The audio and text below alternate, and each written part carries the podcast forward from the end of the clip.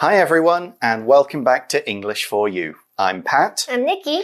And today we're on our second part of the article about personification. Personification. Yes, this is a trick, it's a figure of speech that writers can use to make their work more creative. Hmm, more alive. Exactly. Hmm, so they give human charac uh, characteristics to non-human subjects. Yeah, we looked at some examples. The Mm. sea roared, the Mhm. breeze kissed my cheek, the sun smiled down on me. So these uh, create interesting images that draw readers into a story. Right, They're kind of are more interesting to read than just uh, it was hot, you know, the sea was loud, something Yeah. like that. But personification also creates a mood. Hmm. For example, if the rain is dancing lightly, Mm. it could be quite nice. You could think the scene will be fun, it's light-hearted. It's not bad to be outside in this rain. Yeah, but if the rain is like hammering on the roofs, we know it's not fun to be outside. Yeah, and this could mean bad or uncomfortable times for the characters in the story. It's almost like the weather is hinting mm. what's going to come. Yeah, something bad's gonna happen. Exactly, by the way you have personified it. So today we're going to look at how a couple of pretty famous writers have used personification in their work. Reading. Personification. Those words spoke to me. Almost all authors use personification to some degree. Sometimes this creates lines that live on long after their creator has passed away. For example, in Shakespeare's Hamlet, the main character talks about the slings and arrows of outrageous fortune. Here, fortune is described as using weapons to attack people. It's a terrific way to describe bad luck. J.R.R. Tolkien also uses personification.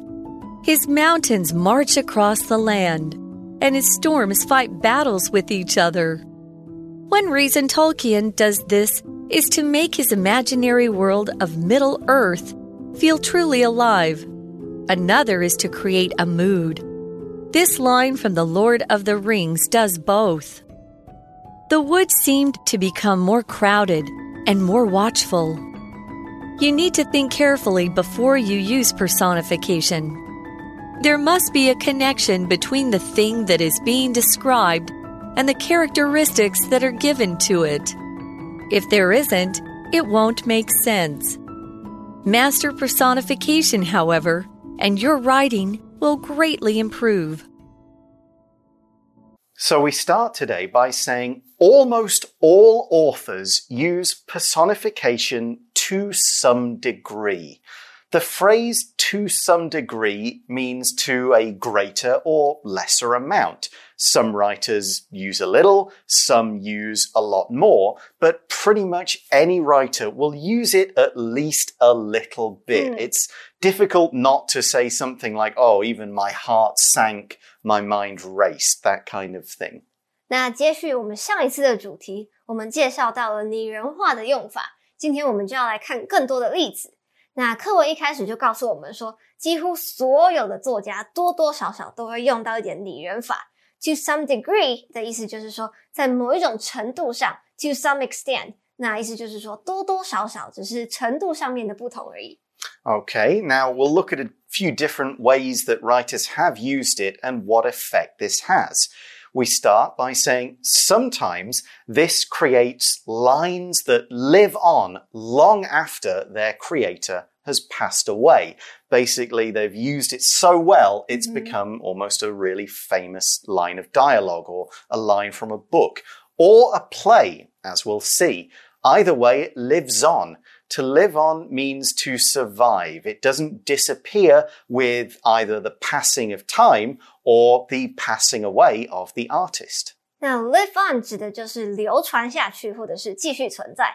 It means that even after these authors die, their legacies remain. Exactly. And we say creator. And a creator is a person who creates something. Now, this could be art. You could say a mm-hmm. creator of a picture or a book or anything like that, a new kind of dance, a new meal. If they made it, if they created it, they're a creator, but it could also be something scientific. Hmm. The creator of a phone, a computer, a new car. Basically, if you made it, if you built it, if you thought of the idea and turned it into a real thing, you're a creator. For example, we could say the creators of the new car wanted to use the sun's energy to make it go. 嗯，那 creator 是名词，指的就是创造者，或者是拥有智慧财产权的那个人。那在这边课文的意思就是说，这些创作文学作品的人，也就是说我们接下来要介绍的几位作家。And of course, these phrases live on after the creators, the writers pass away. And pass away, of course, is just a more polite way to say die. 那 pass away 其实它就是 die，就是死掉或者是过世的意思。但是我们会用 pass away 是一种比较隐晦，也是比较正式的说法。 Okay, so I mentioned plays, and that's where we're going to take our first example from. We see, for example, in Shakespeare's Hamlet, the main character, of course, Hamlet, talks about the slings and arrows of outrageous fortune. So it's part of the big to be or not to be, very famous speech.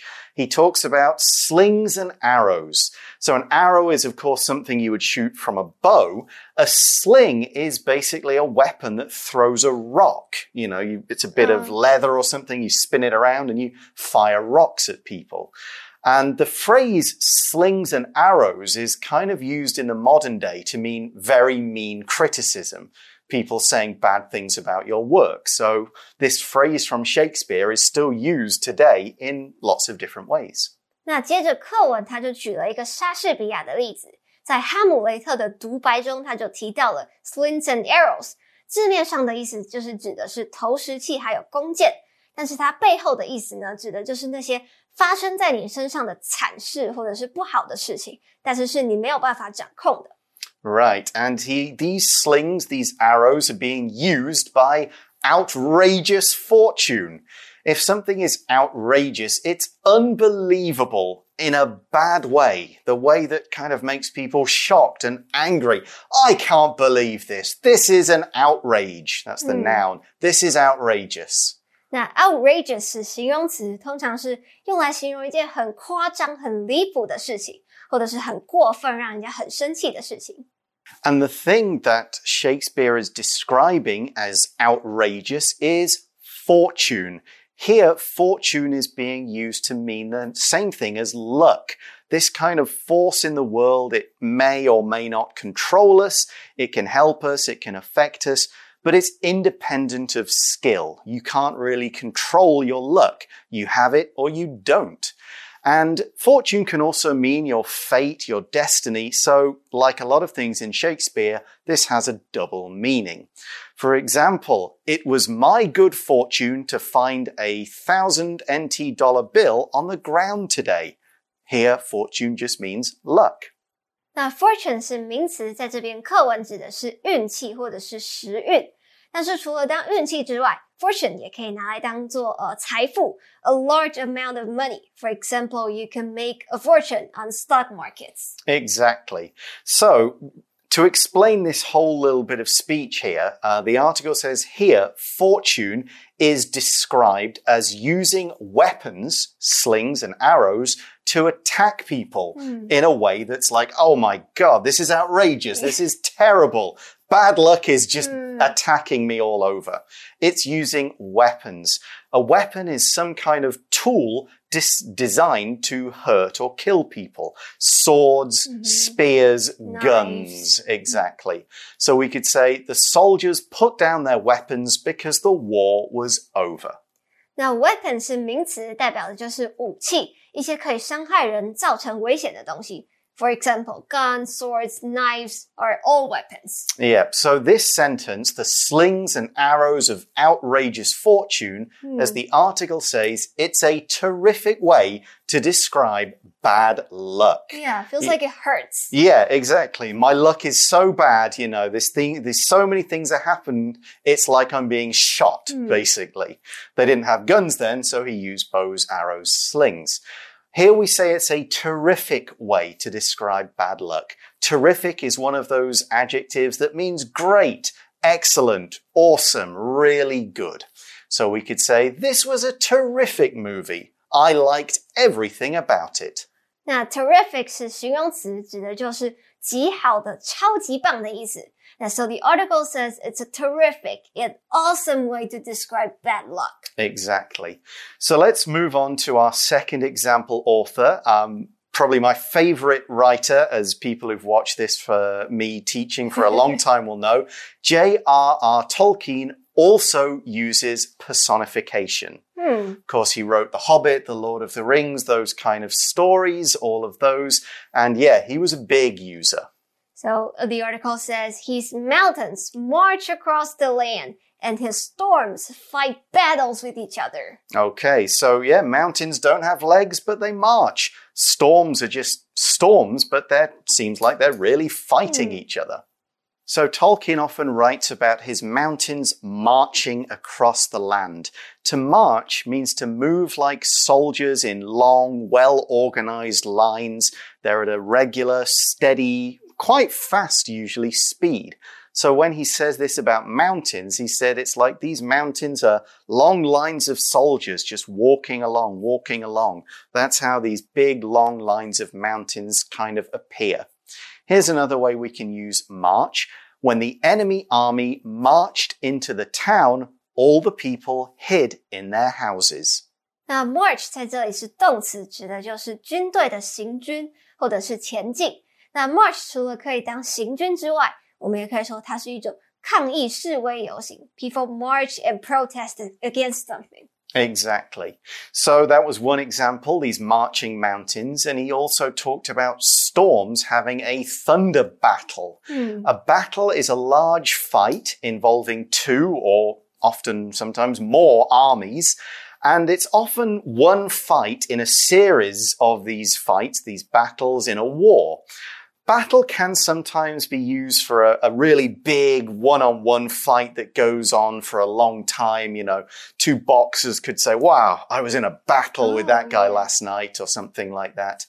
Um, and Tolkien does this with the storms to really explain how it feels to be out. It's not, it's so loud, it's so violent, this Feel like thunder. people fighting with each Yeah, other. it's like there's a war going on all around you with noise and flashes of light and being very scary. So it's really good personification. Here's another example of the word battle. I think if we attack the left side of their army, that side, we will win the battle. 那 battle 在这里是名词， 但是它同时也可以当做动词，指的就是战斗或者是作战。所以课文这里的例子呢，就是说《魔戒》的作者他用了很多的拟人法，像是把山形容成会走动的军队，或者是暴风雨的互相作战。So, why is he doing this? Of course, it's making it interesting and creative, but as the article says, one reason Tolkien does this is to make his imaginary world of Middle Earth feel truly alive. Mm, so it's not real. It's not real, it's imaginary. It was all created in his mind over many years, but by making it sort of all these kind of features of the land have human characteristics, the, it almost feels like the land is a character in the story. Mm. It's alive, it's doing stuff. 那之所以这个作者会用这样这些修辞的原因呢，就是因为他的作品在是在一个虚构的世界当中，所以他想要制造那种身临其境的感觉。Imaginary 是形容词，指的就是想象出来的或者是虚构的，像是可能你小时候会有一个 imaginary friend，你的幻想的朋友，那它的动词会是 imagine， 指的就是想象或者是去设想。 So, yeah, that's one reason personification is found a lot in Tolkien. It makes his world seem alive, like a character. And the article says another, another reason is to create a mood. It's Mm. kind of like what we talked about yesterday. So the article says this line, f- uh, thi- this line from the Lord of the Rings does both. Yeah, it does both. It both makes the kind of place seem alive. Alive, creative, and, And- also the mood. Yeah, it gives the mood to the scene. The, the line is The wood seemed to become more crowded and more watchful. Hmm. So, yeah, this is when the, the hobbits are going through a kind of a scary forest. It seems crowded. The trees are kind of really close to them. It's Mhm. uncomfortable. It's a little scary. They don't want to be there. So that does it. And then the trees are watchful. If something is watchful, it's watching something carefully to see what it does.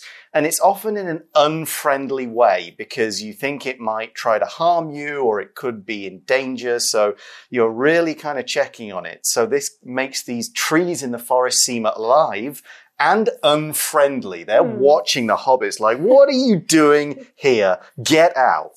那在《魔戒》当中，作者呢他就运用到了我们刚刚提到的那些写作技巧。 里面呢有一句话就说到，书里面的树林啊，看起来好像变得很拥挤，而且更有警戒了。那 watchful 是形容词，指的就是有警戒的，或者是小心的，可能担心会有不好的事情发生，或者是有一个不安全的这样环境当中。那作者就利用这样的一些措辞，让他书里面的树林变得很有生命力。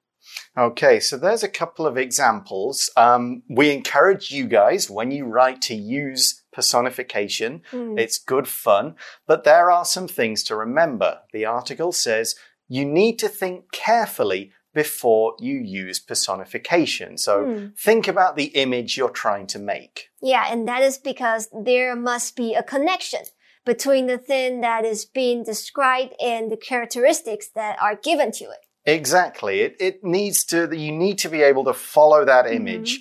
And the article says if there isn't, if there isn't this kind of connection, it won't make sense. So if you talk about a stone crying, Mm-hmm. That, that doesn't make sense. There's no real connection between stones and having water coming out of them. Yeah. Something like that. But if you said the forest was crying, you could maybe think of water falling off the leaves. Mm. So that's a stronger Or connection. like the flowers crying. It's like dying. Yeah, they're all kind of falling and Mm. drooping over, and the petals are falling off. So, yeah, flowers crying is a great one.